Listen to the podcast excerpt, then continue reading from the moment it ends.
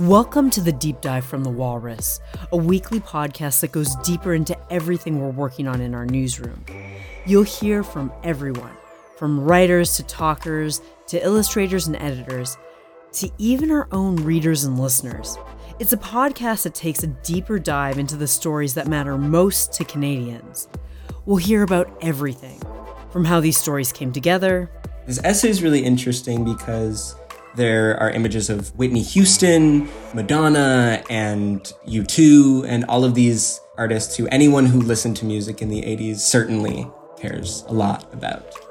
Get a behind the scenes look at some of the issues these stories talk about. Housing is an issue that is facing all Canadians. It's an issue that has become increasingly important and to me represents sort of a nexus of justice issues. And hear the latest ideas from the Walrus Talks. I frame mental illness very much as it's a social construct just as much as anything else is, which is not always like a super popular opinion. That's really influenced by what we value as a society. Subscribe now to the Deep Dive from the Walrus, wherever you get your podcast, and look out for our first episode in January 2022.